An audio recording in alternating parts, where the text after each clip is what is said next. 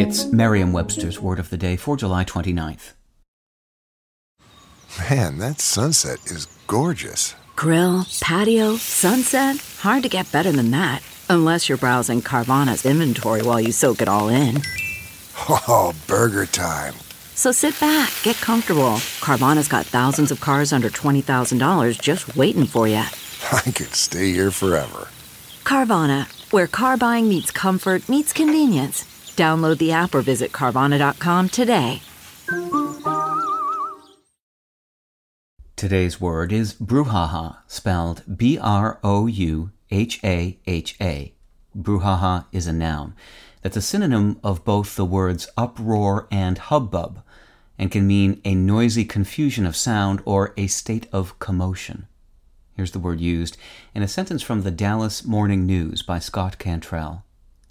An international piano competition back in 1958 that Tchaikovsky in Moscow made Texas raised Van Cliburn an overnight international celebrity.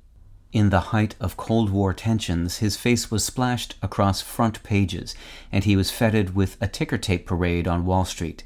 No classical music competition anywhere stirs up that kind of brouhaha today. The English language borrowed the term brouhaha directly from French in the late 18th century, but its origins beyond that are uncertain. Not quite the subject of noisy brouhaha, but perhaps more modest debate.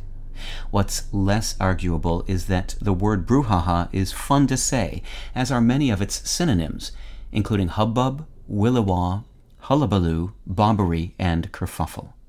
And many of these, also like brouhaha, tend to suggest a certain judgment that the reason for all the frou is a bit silly, or at least not worth getting all worked up about.